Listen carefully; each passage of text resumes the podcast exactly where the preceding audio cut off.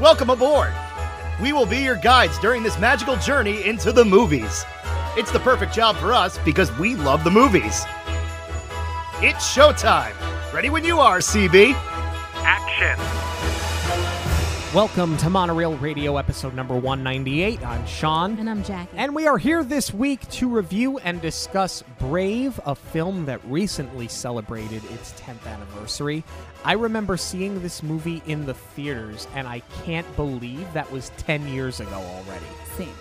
This movie does not feel 10 years. This mo- I, I keep thinking that this movie came out like three or four years ago, and I don't really know why that is because it's not like Merida is such a mainstay in the parks. Like, you see her, she's around, but this didn't have like the phenomenon around it that a film like Lilo and Stitch that we just discussed last week did, and yet this feels brand new to me.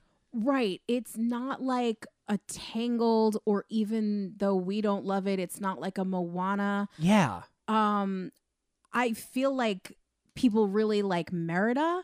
Um but to your point, I feel like it's I, I definitely feel like it's more recent than 10 years and I think that has to do with Festival of Fantasy because she is Yeah. one of the coolest parts about that parade. she is. Um I'm really interested to talk about this because this is not one that we have taken a deep dive into in the past. It's one that we, you know, we saw it, we liked it when we saw it, but we kind of put it on the shelf after that, and it's not one that we dove back into. So I was really excited to sit and revisit this one this week. Same, because there's really no reason why we haven't rewatched it that often. Right, but I guess that's going to be one of the things that we answer. Does the film have rewatchability? Do we still like it as much as we did when we saw it the first time 10 years ago? That, on top of many other things, is what we are here to discuss today. This episode is sponsored by the Hidden Mickey Supply Co. Products include Disney and Pixar inspired 3D straw charms, ornaments, and personalized photo night lights. Listeners of Monorail Radio can get a 10% discount using the code Monorail10 at checkout.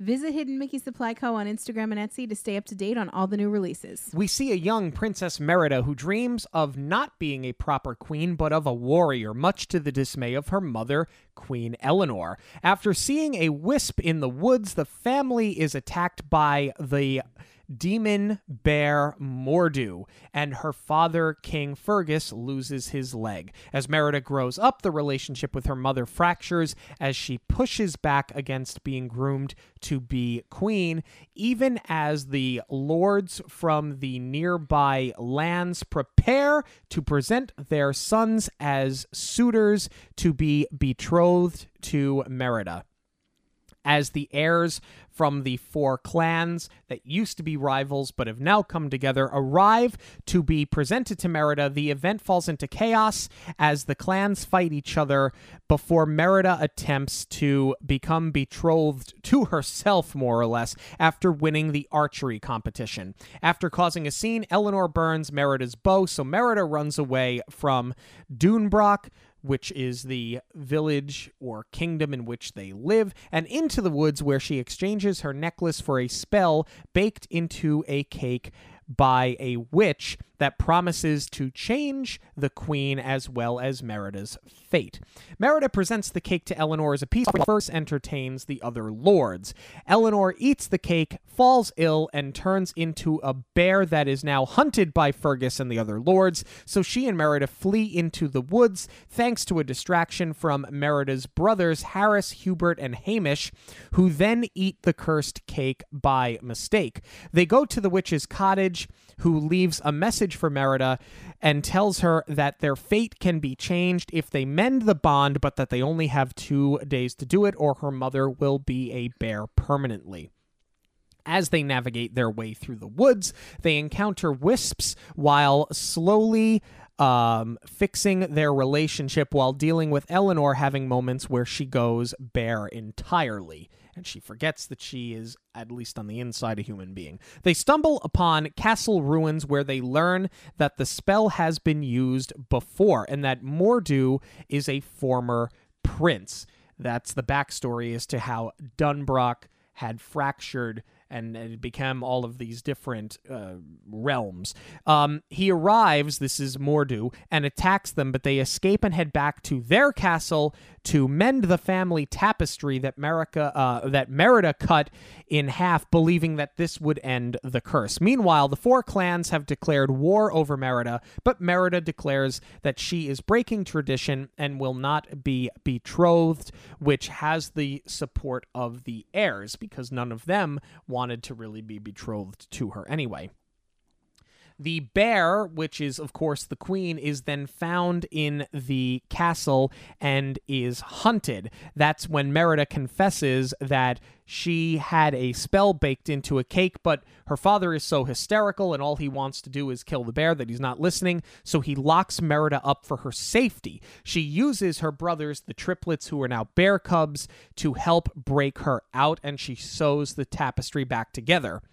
As they go deeper and deeper into the woods. Mordu attacks all of the clans and is killed after a fight with the queen. That's when we see that the prince is now a wisp that was freed.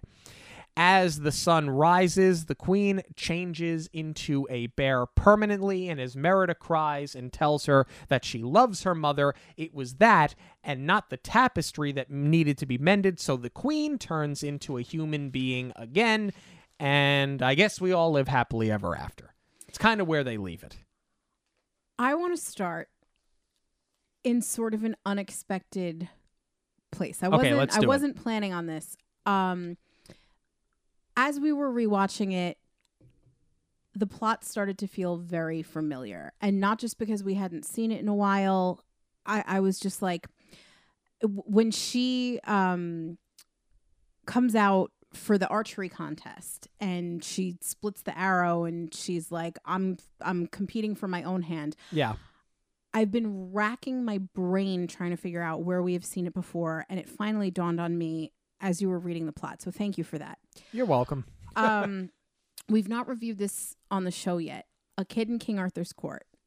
I don't know if that was a big film for you. It was for my brother. Uh, so I've seen it quite a number of times, and I don't know if you'll remember this.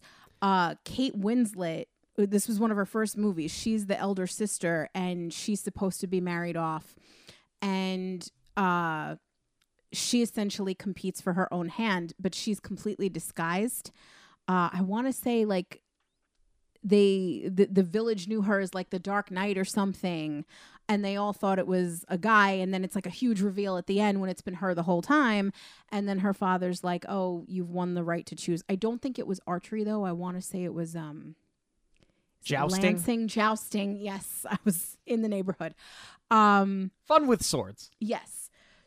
So anyway, I finally figured it out. Uh, but that is going to be something that I'm looking out for is how much of a ripoff it actually because obviously uh Kid in King Arthur's Court came out way before this. Christopher Lloyd's in it. Kate Winslet was like a kid. Yeah, when Thomas Ian Nicholas was being typecast as a baseball player after he was in Rookie of the Year. Way before American Pie. Yeah, exactly. And let me tell you something. My grandmother bought me that VHS tape at Price Club, which is now called Costco. Um, but when it was still Price Club, she bought me that VHS tape thinking I'd like it. It was a kid in a baseball uniform and it was a Disney movie, and we go to King Arthur's court. I watched half of it. I'm pretty sure I never even rewound the tape. Christopher freaking Lloyd as Merlin? Are you kidding? didn't do it for me. And I love Christopher Lloyd. It did not do it for me. That movie I found I was bored to tears and I think it's because I love Rookie of the Year so much. It's not the same thing. It's not at all the same thing. So when you took the same character and kind of just I kind of got the feeling that like it's weird as like a 10-year-old I knew that they were ripping off another movie that I really liked using literally the same exact actor. Watched half of it, I bet you if I went into my parents' house, if they haven't thrown the tape away at this point, we may have donated it to the library years ago.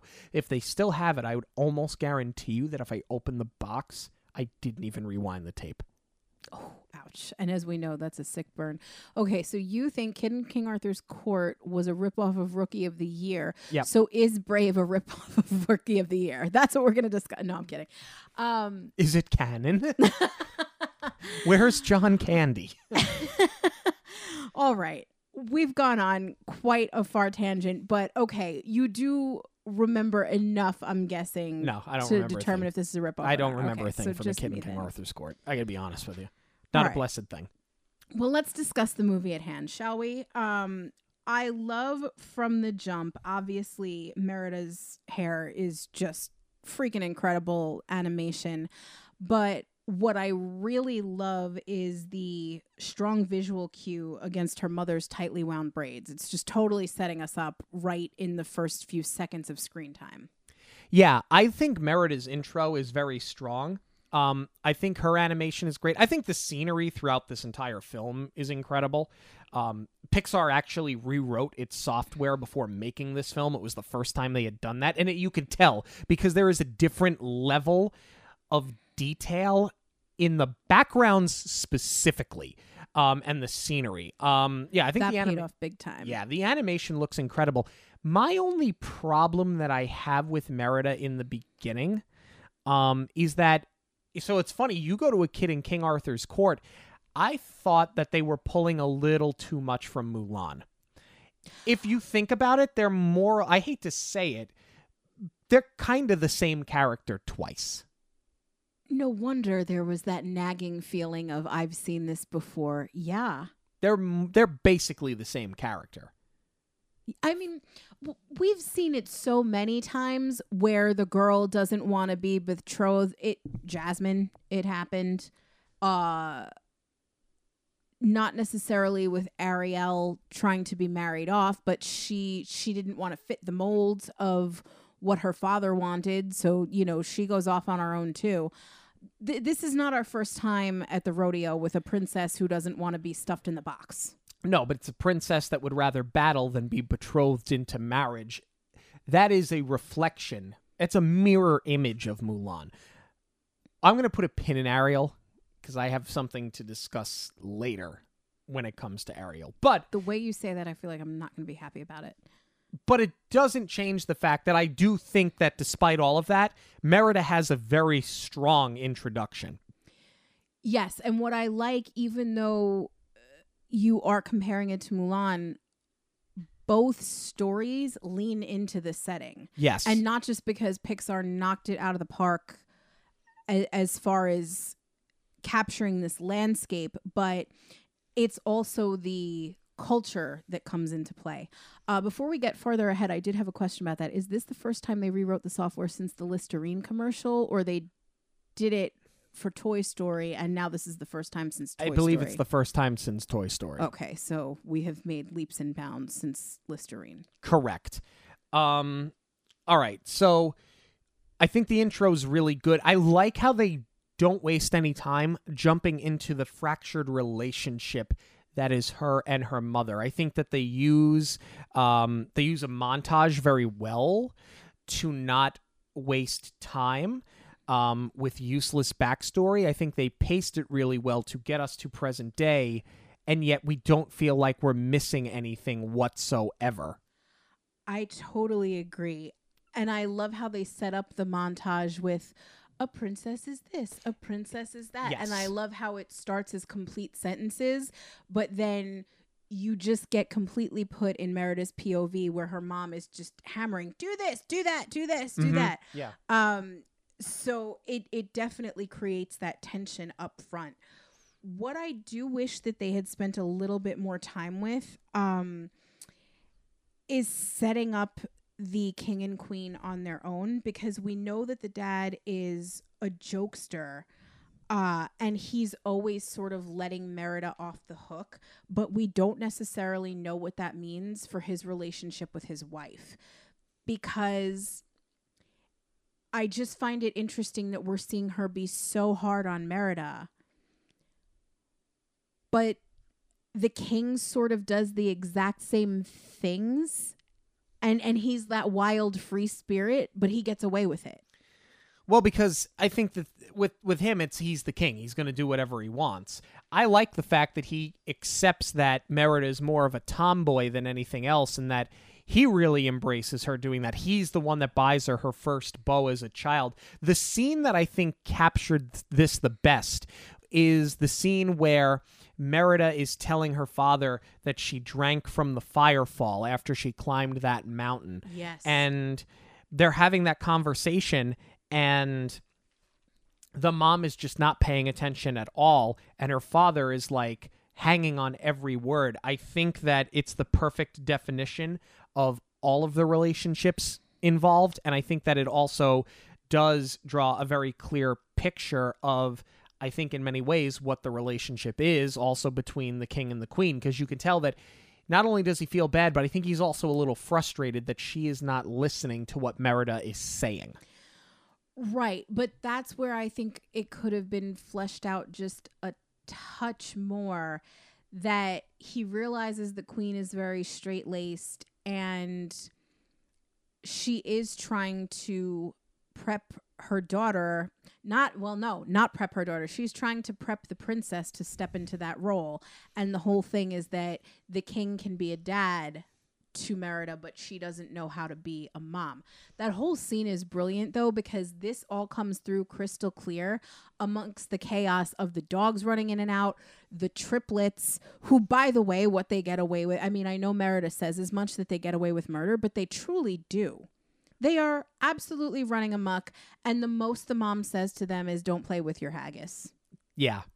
Th- they are they are great comic relief They though. really are. I though. love them. Like I would love to eventually see Disney do shorts with them. Yes. Like you're not going to do a Brave sequel, but I think you can expand on at least them. Not all of these characters, but I think you can at least expand on them, and I'd like to see more of them in the future. Um, I also like that after that dinner scene where Merida pushes back on this event for her betrothment, the mom, the queen, goes and I guess she's going to play chess with her and she starts explaining why they do what they do for the clans. And you get that blink and you'll miss it Mordu identity.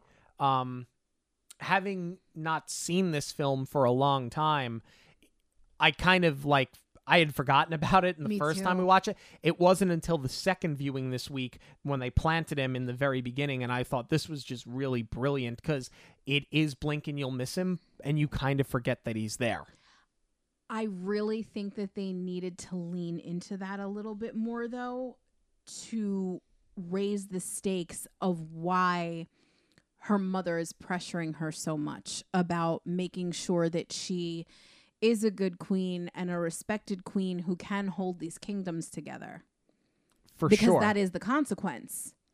it is. But I feel like she never quite connects those dots for Merida, and that's why Merida doesn't care or doesn't seem to care. Yeah, I would agree with that.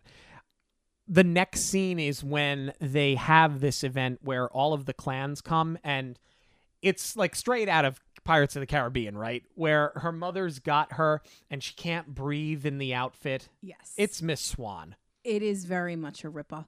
But well, no, is it a ripoff or is it a trope? Because I think it's a even- trope. It is. In Mulan, she doesn't feel comfortable in the makeup and the kimono.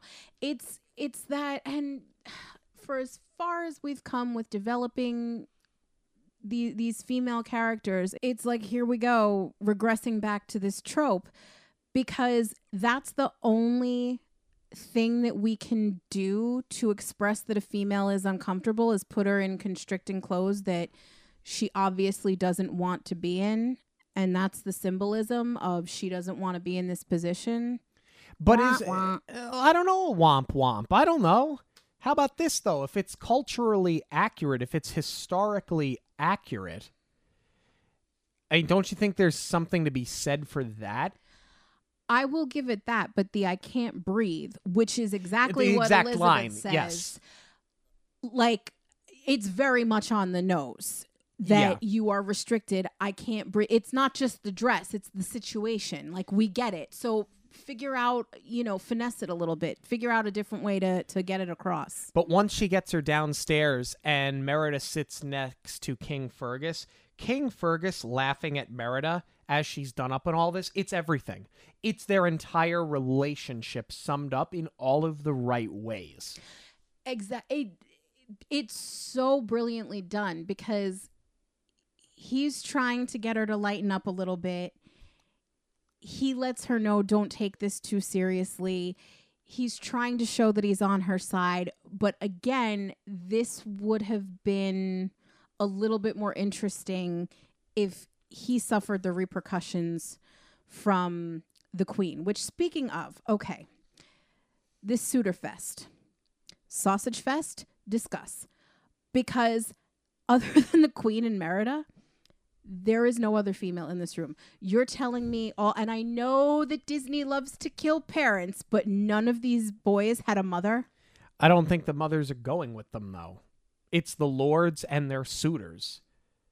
In, in Aladdin, you don't see both parents going with the princes that are being presented to Jasmine. Okay, I did think of that, that somebody's got to be sitting on the throne while they're away. However, Anna and Elsa's parents both left. Yeah, And we look where it saw got how 'em. well it works out for them. Exactly. Look where it got them. But it's just, I mean, it does very much lend to the idea that this is a very much respected queen who can hold court and, and, wrangle all of these men plus her unruly daughter Right. and get them to pay attention. But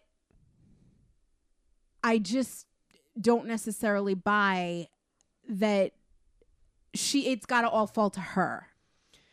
Be that as it may, I love this entire scene. I would watch two hours of insults and fights with Lord Dingwall leading the way. This, to me, is where the movie gets so lighthearted in all of the right ways. And what I think they do tactfully here, with the feast your eyes and all that, it's hysterical. But what this movie does really well, at the root of it, it's a princess film. Okay, Merida's a princess. She is not your atypical princess, but she is a princess. But they mix the comedy well enough and they put them in scenarios that are thrilling enough where little girls can look up to Merida for being that strong princess. But I think there's enough there for the boys too because you are it is a family film. Kids are the demographic. They're the target demographic. This is the perfect example of a film that has something for everyone. For sure i think that they could have leaned into the comedy a little bit more though during the competition I would have really liked to see, especially because Merida has always kind of had this wink and a nudge relationship with her brothers where she sneaks them desserts. I would have really liked to see them step up to the plate for her and start sabotaging her suitors, which does sort of contradict the idea of she's going to step in and handle this herself because she is that strong. But it would have been nice to know that they were backing her up and on her side. Instead, you get all of these secondary characters, not even the suitors, doing these competitions. And I feel like that was sort of a missed opportunity for more physical comedy. perhaps but i think i thought they did just enough but i could do more like i just said Right. Um, so after she fires her, you know, her her arrow and she splits the other arrow, That slow motion shot is so freaking good. it's outstanding. Even just, I mean, the arrow splitting is incredible, but when she releases it from her fingers, the Yeah. the angles that they play with, it's it's incredible. Off she goes into the woods because her mother freaks out and tells her that she ruined everything. And now we go and meet the witch in the witch's cottage. And the witch is such a perfect blend of evil and comedy. She is one of the more fun characters, not just in this film, but in Pixar in general. I love that she is moonlighting as a wood carver, and I would have loved to spend even more time with her. Yeah. Let's talk about what happens though when we get back to the castle with this cake, okay? Merida with the cake and immediately after is so savage that she hides it as a peace offering and she's being so condescending with it and as her mother is literally choking and falling to the floor she's like so the wedding's off right mind?" we're done change your mind it's over we're done now it's almost oh, it's almost dislikable. That is exactly what I was going to say. It really makes her sort of like an unreliable main character. Um and this is where she does sort of start to lose me. Uh, I mean, at this point, it is so savage because she can't even make the argument when her mom is like, Oh, I didn't know where you went or how long you'd be gone. Like, she knows the horse is gone. She knows Merida left the castle. Merida can't even be like, Oh, I was down here the whole time making this for you. So, the fact that she just pulls this cake out, I mean, why would you question your daughter? You wouldn't. And that's what makes this just pure evil. It's it's very well written in that respect. But the problem is this is your leading lady. We're Right. we're supposed to love Merida. Exactly. And I mean, we know what's going to happen. We know that quote unquote change your fate. It, it's it's supposed to be a metaphor, Right. but that's going to get flipped on its head and it's going to become literal. But how Merida didn't realize that from the witch in the woods, it's kind of like, what did you really think was going to happen? And that's also what makes her dislikable to me, too, is not just that she was force feeding it to her mother, regardless of the consequences. That she was dumb enough to think that nothing was going to happen. And I don't like to say that about someone who is supposed to be such a strong female lead, but that was kind of a dumb move. It is and she's a very smart character. That's the other thing. She's she's very smart and independent for this entire film. So to have that lapse in judgment for a moment, I think kind of like disintegrates the character as a whole. And this is where I bring up Ariel.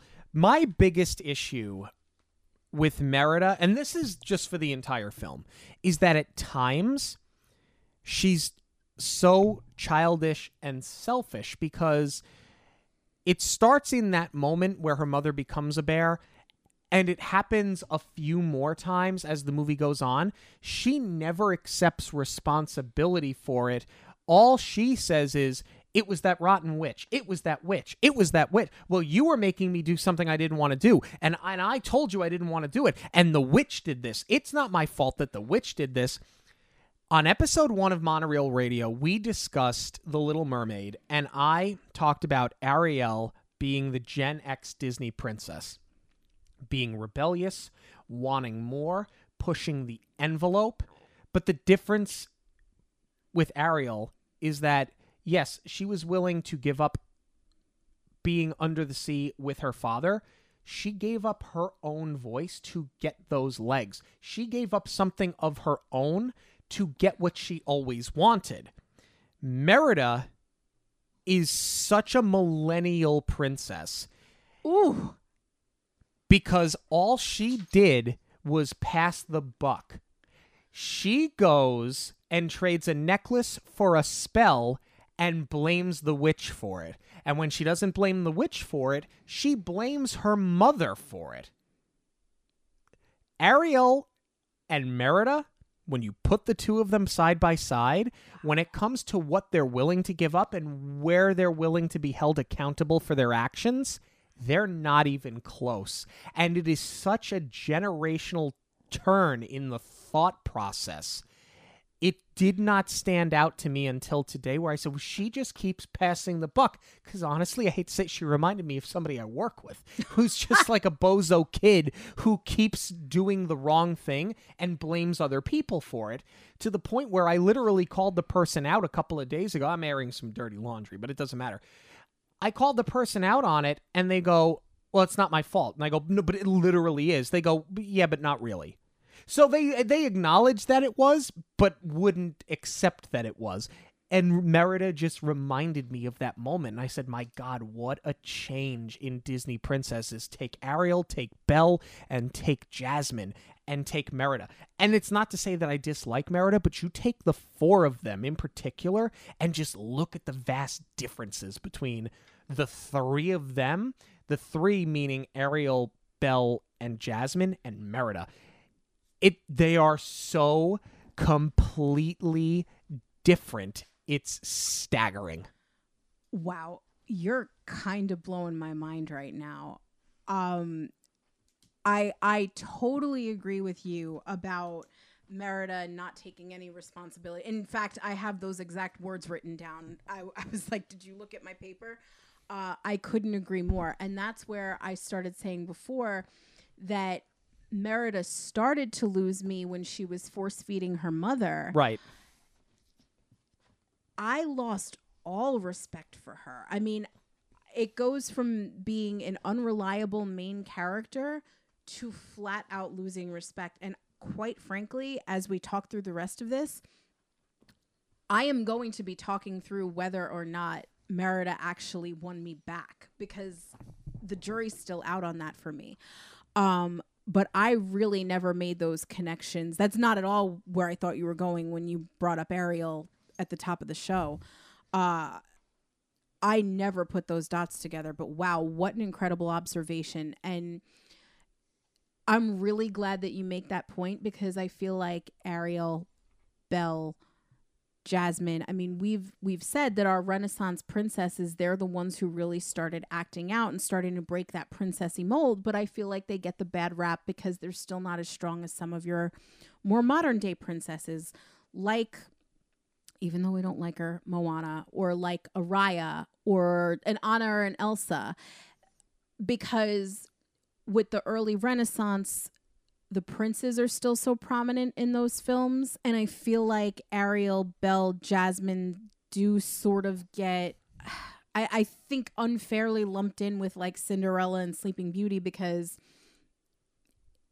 it's all about a guy for the most part, especially with Ariel. Um, whereas if you take the later ones like Rapunzel or like Anna and Elsa, they're doing it completely on their own. Um, so where Merida is very different because there is no guy at all. They never even allude to that at the end. They they say that you know they're going to let the kids fall in love, but like there's not even one that she wanted. And I love that they steered away from that altogether. Um, but it's just so interesting that even though there isn't a prince in the picture, you can still completely weaken a character in that way. Right. So here's the thing I don't have a lot of notes on this film past this point. I have a couple that I think are interesting talk topics. The first being that I think I, I like the relationship that Merida has with her mother when her mother is in bear form and they're out in the woods kind of like trying to like make it on their own because it's the first time that the queen really sees the life that Merida lives because Merida she is off on her own. She is off finding adventures and the fact that her mother has to do it for her own she has to sustain this life as a bear at least for the next 2 days to see her live life on the other side and take her crown off because she's been wearing the crown even as a bear. Mm-hmm. She takes the crown off. Um, I think it's a great moment, and you start to see how the relationship is getting rebuilt. I mean, to the point where, quite honestly, I don't think you needed Merida to say "I love you" and cry on her to break this spell. I think that the bond was already rebuilt at that point, but they wanted it to be symbolic. Okay, I get it, whatever but I think that this really works to repair the relationship kind of fast without it feeling that it's rushed. Yeah, this truly is one of the best scenes in the whole film because not only does her mother realize that she has to start to rely on Merida and oh, maybe all of these things that I wrote off as tomboyish are not only coming in handy, but they're useful. And she starts to see her daughter for who she really is, not just someone who can help her survive this situation. Uh, and what's really impressive is that it's all done without a lot of dialogue. It's all visual because at this point, you know, she is a bear and she's not speaking, and there's not a lot that Merida's saying either uh, because in the scene prior to when they're fishing, uh, or Merida is showing her mother uh, how to catch fish, right? Uh, the first order of business is let me go back to the witch because it's her responsibility, not mine, and have her undo this. Pass the buck, pass the buck. Exactly. And there's a lot of talking on Merida's part because she's scrambling, and then you get the really funny uh Ozhead esque voicemail from the witch. Um, but then after that, a lot of the dialogue does sort of trail off until they get back to the castle. Um, what I also love how they're starting to pepper in in these scenes is how the mother is losing her humanity and they make the human eyes which are obviously so brilliantly animated uh flash to these really flat bear eyes um in the moments where she's starting to slip away i thought that was really well done Yeah, and I think that actually I think that that's a really perfect transition for this kind of next conversation piece here because like you said, there's not a lot of dialogue. It's mostly just them walking through the woods, trying to make it all work, trying to figure it out. It's at this point on the most recent viewing that I kind of realized Merida's the leading lady, but I kind of feel like this is Elinor's film. Yeah, you could certainly make that argument, and maybe that's why they did allow Merida to become so unlikable in those moments. because really without trying to spoil my overall review other than Merida trying to protect her mother from being hunted by her father and trying to turn her back into the queen and prevent her from being a bear forever she doesn't really have that big of an arc because ultimately she gets what she wants at the end of the day anyway, which is I'm not going to be betrothed and I'm going to be accepted by my mother who for who and what I really am. She gets what she wants, she just feels bad about what it took to get there. But the queen is the one with the full arc. The queen is the one that truly changes because the queen is the one that has her eyes open.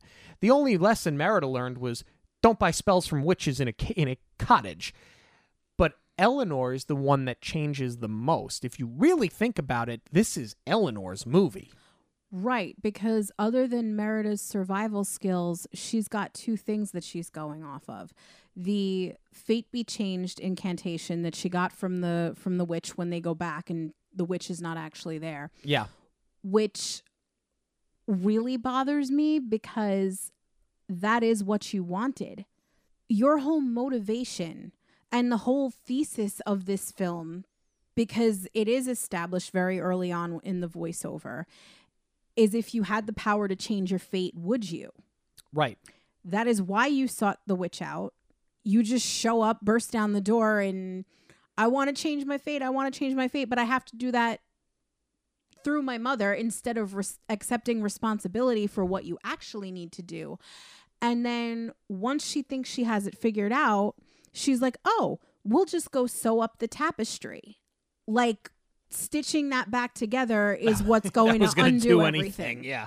That was going to fix anything. So a- again, now you've got her unlikable and completely weak going off of these theories. Yeah, she's kind of grasping at straws just to figure it out. Where they really do such a great job though is the balance with the comedy Yeah. with not only uh just her mother trying to to figure out her new situation because I didn't find that really funny. Like obviously she's this huge bear, she's going to be clumsy, she doesn't have a lot of control over her own body because she does, she's not used to moving it yet. Uh the comedy for me really comes from Fergus having to stall with all of these uh The lords the lords and the suitors. Yeah. back at the castle. So, you know, and, and I love how easily triggered he is by the bears, and he's got this, you know, bogus bear hunt throughout the castle, which becomes real once the triplets get involved. And they do a really good job of cutting back and forth to that because last we saw the triplets, you knew they were eating that cake. So they we're we're spending just enough time with Merida and her mother to forget about that and then they bring it back full circle really well. I also think that the movie gets better once you bring in this Mor'du backstory. When you realize that Mor'du is a prince and he's the one that is the reason why this betrothment, if you really think about it, is the reason why this is all happening with this clan. It started with him. He is the bear. The spell's been used before. We've been down this road. We know it's not going to end well. It adds an extra layer to the film that I think it needed, and I think the film benefited from it. Absolutely. Do you have anything else on the movie? Because I'll be honest with you, I really don't have that much else. Because if you, if I mean, I, I gave the plot. If you really strip the movie down, and I don't mean this as an insult, it's a kind of basic, straightforward kind of movie. No, the only other couple of points that I wanted to make um, were, you know, once they sneak back into the castle um, and the brothers as bears are causing distractions.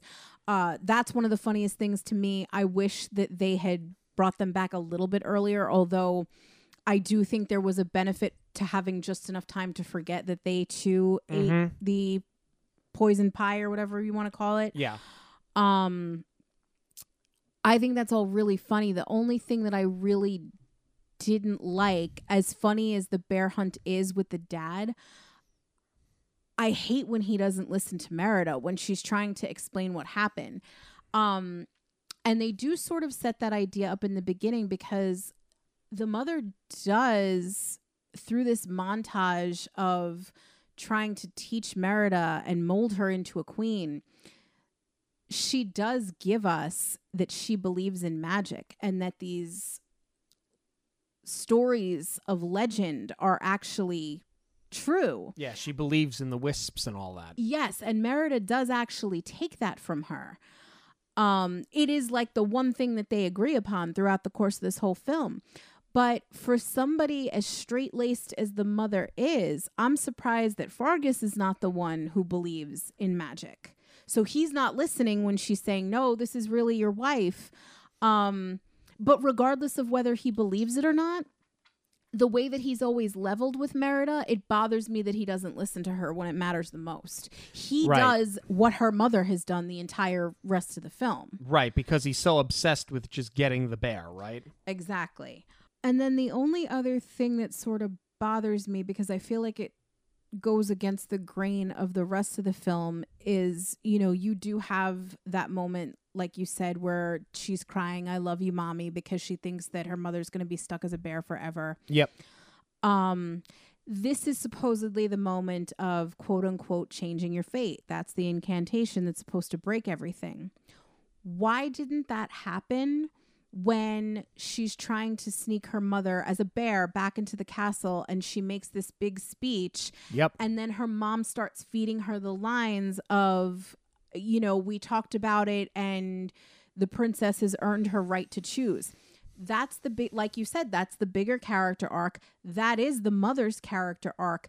That should have broken the spell. I understand you can't do it right at that point because then you lose the third act battle with Mor'du but it it kind of doesn't make sense in the context of this curse No, and honestly, like, yeah, you lose the battle with Mor'du, but the third act would have written itself, wouldn't it? Wouldn't that have been a perfect finale to the film? We didn't necessarily need to see Mor'du get killed because it, he really gets. It, it's like a. It's like they're at Stonehenge and one of the one of the big stones falls on him. Yeah, we see that he becomes a wisp and now he's freed. But do we really care that much about Mor'du? I mean, seriously, that he's not the one that we needed to see get freed in all of this. Right, because we know that he took Fergus's leg, but other than that, it, it doesn't do anything for Fergus's character. Yeah. Um, but I do like that idea though that the wisps are uh like these freed souls. I remember when we saw this in the movie. Um and the first time they're on screen and Merida goes, A will of the wisp. I was like, Pixar, what are you doing? That is like cruel and unusual punishment for parents because that's all kids are going to be saying. And this was, you know, the reason it, this film is celebrating a 10th anniversary now, it's one of those films that came out as a summer blockbuster release. Right. And I was like, these poor parents, the entire summer, all they're going to hear is Will o' the Wisp because the kids I, eh, behind us kept saying it from the first part of the movie. Yeah. I was like, that's not right, Pixar. after Stonehenge, there's really not much else. That's not to say that it feels rushed, but basically, you know, the lords go back to their land.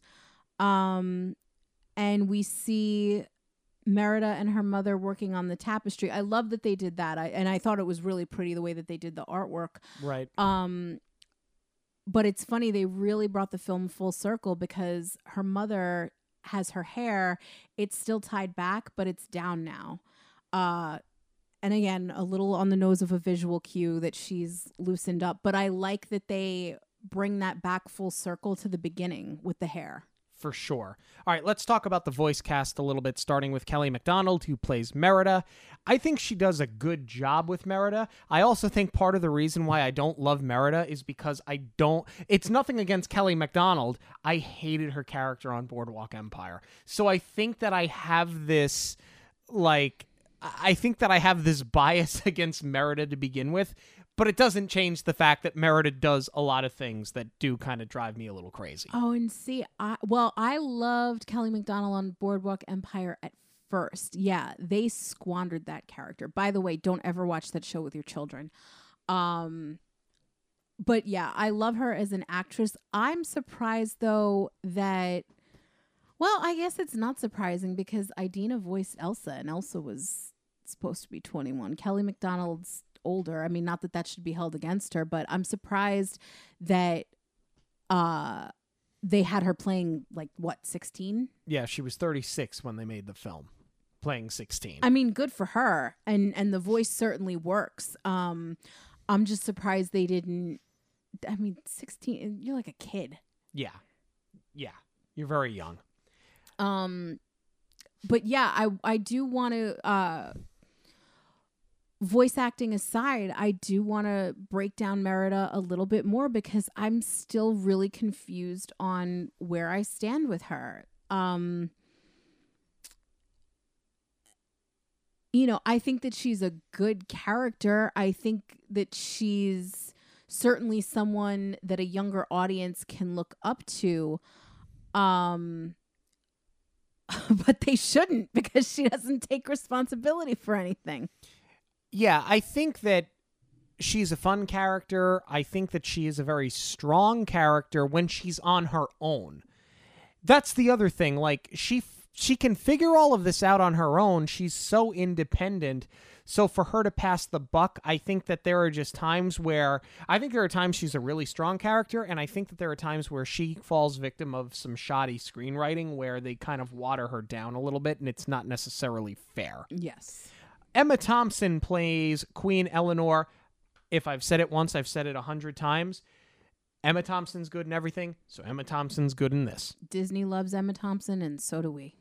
Billy Connolly plays King Fergus. I love the comedy relief that you get here because Billy Connolly's very funny to begin with.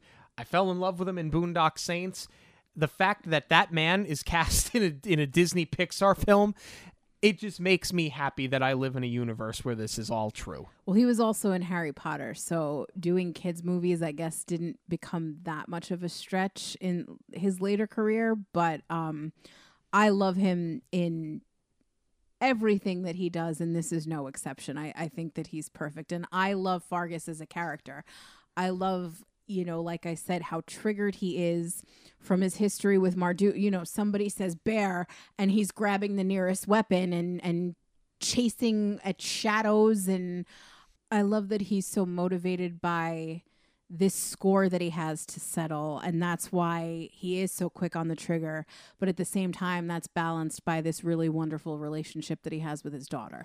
Julie Walters plays the witch. I said it before good mix of comedy and evil. And I really like this character, and I wish we would have seen more of her throughout the film. Same. I think the reason for that, though, is because the witch is always the villain, right? It's so rare that we get to see like a funny, kooky witch who doesn't really have a lot of stake in the whole film. I mean, she's she's a good plot point, but she's not the villain. Right. All right, I want to talk about the three lords as well because they don't have a lot of dialogue, but when they are on screen, they steal the show. And you were talking about uh, Billy Connolly being a part of Harry Potter. Well, Robbie Coltrane plays Lord Dingwall. Now, Coltrane to you is Hagrid. Of course. To me, he's the ticket teller in Let It Ride. So we have two very different uh, ideas of what Robbie Coltrane is. But I said it before. Dingwall, I would love to just watch Dingwall for two hours. Yeah, he really is the connective tissue between all of these lords and Fergus that shows what a deep history that they have just because the insults they're insults, no doubt about it, but like they're kind of low stakes enough where you understand that like there's always a brotherhood here and no matter how many shots they fire at each other, like they're never really going to turn on each other. Kevin McKidd plays Lord MacGuffin and Young MacGuffin. And I love that Young MacGuffin, you just can't understand a word that he's saying Yeah. in that thick Scottish accent. Um, a lot of people would better know Kevin McKidd as Owen from Grey's Anatomy. I had no idea that this was a Scottish actor, but he is. Um, and he he hides his accent well. He was really good. Again, more good comic relief. I think I like him more as young MacGuffin though than I do as old MacGuffin. I would agree. Although, you know, especially with young MacGuffin, who could blame Merida for not wanting to have to pick between the three of them? Yes. And then finally, you have Lord Macintosh, played by Craig Ferguson, of course. He kind of just ties the whole thing together. Yes. Um, let's talk. There are two songs in this film, um, which we will touch on, starting with Touch the Sky. I think it's a great intro song for Merida. This is what you hear in the parks more often. This is what you hear in the Festival of Fantasy Parade. Um, and I think that's, I think people take to that more just by virtue of it's in the parade. And like you mentioned earlier, she's got such a great uh, presentation on her horse in that parade. The words were coming out of my mouth. For me, that song is more tied to the parks than it is to the film, but I don't want to take away from what a beautiful sequence it is in the film. And what a great character moment it is because she's you know going through the woods and shooting the arrows at all of her targets that she's got placed for practice.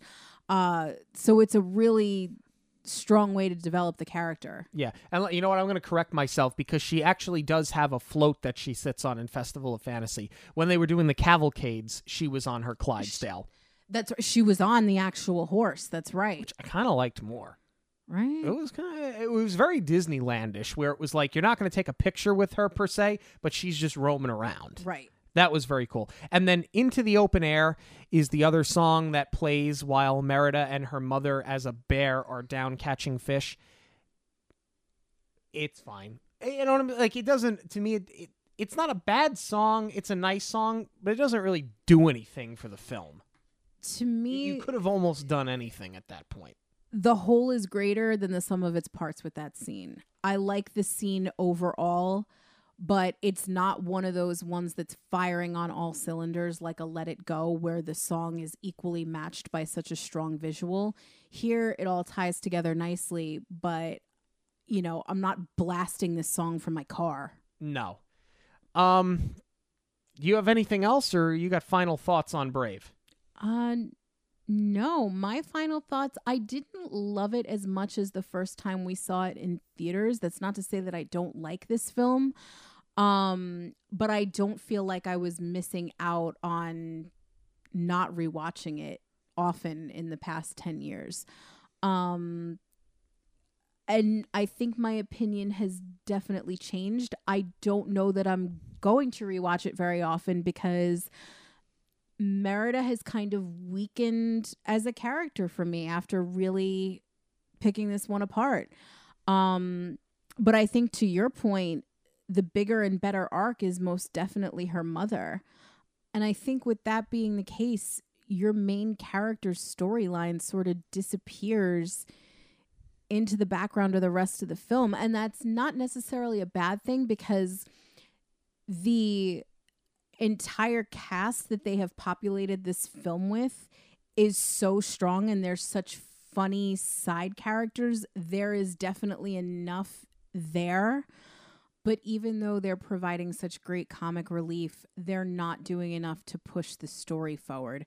So I think that's why this movie sort of feels a little thin because there's not really an A and B plot happening because the mother and Merida's story are intertwined. Um so so I think a little bit more of a subplot would have gone a long way. And again, it's not that I don't like the movie. It's certainly not a bad movie by any stretch of the imagination. It's just not one of the strongest Pixar ones, and it's definitely not one of my favorite Pixar's. I think your leading lady comes in with a bang, goes out with a whisper. Um, A whisper.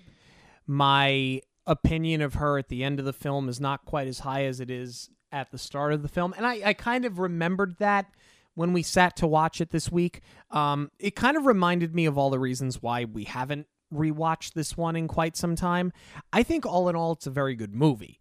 Um, I think that it's kind of basic in premise, but I think that the animation is outstanding. I think that the scenery is incredible. I think the secondary characters are great to the point that you made. I think the movie's fairly well paced. I think that they do a good mix of comedy and drama. And I think that the screenwriting for the most part is pretty good. Um I would say that it's it's slightly better than a middle of the road movie. Um probably not one that I'm going to go back and watch anytime soon. I have like to me honestly, it's like the same 15 Disney movies like as we're like getting ready to fall asleep at night and I put them on on Disney Plus just to have background TV because I like I have to sleep with background television. I have like 15 movies that I go to. And I'm always hoping that I find some new ones that I can add into that rotation or maybe some films that I forgot about. This is not one of them. Flight of the Navigator, which we talked about, you know, a few months ago. That might have even been a year ago at this point, actually. Like, that's one that found its way into the rotation, but I haven't really had one since then. I was hoping that this would be the one, and it's just not. But we are interested in hearing what you have to say about Brave as it uh, has just celebrated its 10th anniversary. Has it changed for the better or not so much? You can let us know on Twitter, Instagram, and Facebook at Monorail Radio, or you can email us monorailradio at gmail.com. News of the week is coming up, but first, a quick break. When we were planning our first family trip to Disney World, uh, Jackie was the first person that we thought of. Jackie helped us with every step of the planning. She helped us pick the right time of year to visit to make sure we don't have big lines, and she helped us pick the right hotel for our itinerary and our budget. She also gave us uh, great recommendations when it came to scheduling our parks, our dining reservations, and the attractions. These days, it feels like there's a lot that goes into planning a Disney trip, and there's a lot that we just didn't know about Disney World, and we're just so thankful for Jackie's advice in making it all a little bit easier. Yeah, when we got to the property, we, we realized we wanted to add on another park day. So we texted Jackie early in the morning, and she got back to us right away, and that really helped us make it happen. We had some amazing meals and drinks. We went to Cinderella's Royal Table, we went to Oga's Cantina, we rode Rise of the Resistance without waiting on a long line. And on Jackie's recommendation, we saw the Epcot fireworks from the Skyliner. This was an unforgettable family trip to Disney World, and Jackie made it happen. Thank you, Jackie. So, if you would like completely free assistance planning your Disney vacation, you can head over to magicalvacationplanner.com, fill out the contact form, and request me as your vacation planner. Or you can email me directly at j.zolezzi, that's Z O L E Z Z I, at magicalvacationplanner.com. Hi, this is Kelly from Karma and Kismet, your official monorail news sponsor, and I am very excited to throw it over to Sean and Jackie to talk all about the Disney news. But before I do that, I want to make sure that I share with you guys where you can check out all of my Disney inspired art at karmaandkismetdesigns.com. Don't forget, listeners of the show get a 10% discount with the code Monorail10 at checkout to see all of Kelly's work, to see all of the services that she has to offer. It's online at karmaandkismetdesigns.com. That's karma, the letter N, kismetdesigns.com. Speaking of Pixar, the Run Disney Spring Surprise Weekend was announced, and they are doing a Pixar themed Spring Surprise Weekend. Unpopular opinion? Eh. So many people are so excited that we got a Pixar weekend, but after we got a throwback weekend, to old Disney races that had been retired. Not that they were going to necessarily do that again. I really thought we were getting Guardians. I thought we were going to get a Guardians weekend uh, at a spring surprise. Especially because it's coming out on May 5th. It's it, the promo is going to be released all through spring. And the other thing is with Epcot celebrating its 40th anniversary Oh yeah. next year. I thought maybe it would be very Epcot centric. Maybe we'd get a Dreamfinder medal. Maybe you'd get a Horizons medal. Getting a Pixar Spring Surprise to me is no different than getting a Pixar virtual run series for the summer. Um, will I run them? Probably. But I'm not rushing to sign up for these races. This is more like if I get in on late registration, so be it. I'm not busting down the door to do the Toy Story 10 miler because it's a Buzz Lightyear medal. Yeah, and I mean, what I was wondering is the artwork that they released. Is that going to be the medals? Yeah, those are the medals. Ugh. There's nothing that's really cool about them. And my first thought initially was, you know, if it's Pixar, why didn't you do the Incredibles? Because Dash makes sense for running. But I just realized I'm looking at the it. medals right now. They just did that in 2018, I think. It was the whole Yeah, Incredibles. when the second film came out. Right. So you had all four medals were Incredibles themed. Um, so I, I get why not to include them. But point is, being that you just did Pixar, why not do something else? And I realized too that Run Disney is not technically a Disney company. It is a separate events team that puts them on. Like, where is your cross promotion at? Come on. Yeah, um I'm sh- like it's cool, but this reaction that people are having like I got so many text messages today. This is amazing. And the thing was though, I was at work, so all I was getting were the previews of OMG spring surprise. OMG this is awesome. OMG take my money. And I'm like, "Oh my god, like I can't wait." When I opened it, I was like, "This is it?" But I got like five or six different text messages today. And apparently, I am in the minority of people that is just not all that enthusiastic about this. I think there were so many other opportunities, especially for Epcot 40, Yeah. because all of the races start and end at Epcot. The only one that didn't this past spring surprise weekend was the 5K, was the Everest 5K. But that's because that was a retired Animal Kingdom race, and we realized very quickly, we remembered why they stopped doing that race. It was a cluster, you know what. So if they're all going They're to so narrow. Those if they're all going to stand start and end at Epcot anyway, I don't know why you wouldn't just do something for the 40th. Yeah, that's like a huge miss. But we want to know if you are excited for the uh, Run Disney Spring Surprise Weekend and will you be signing up?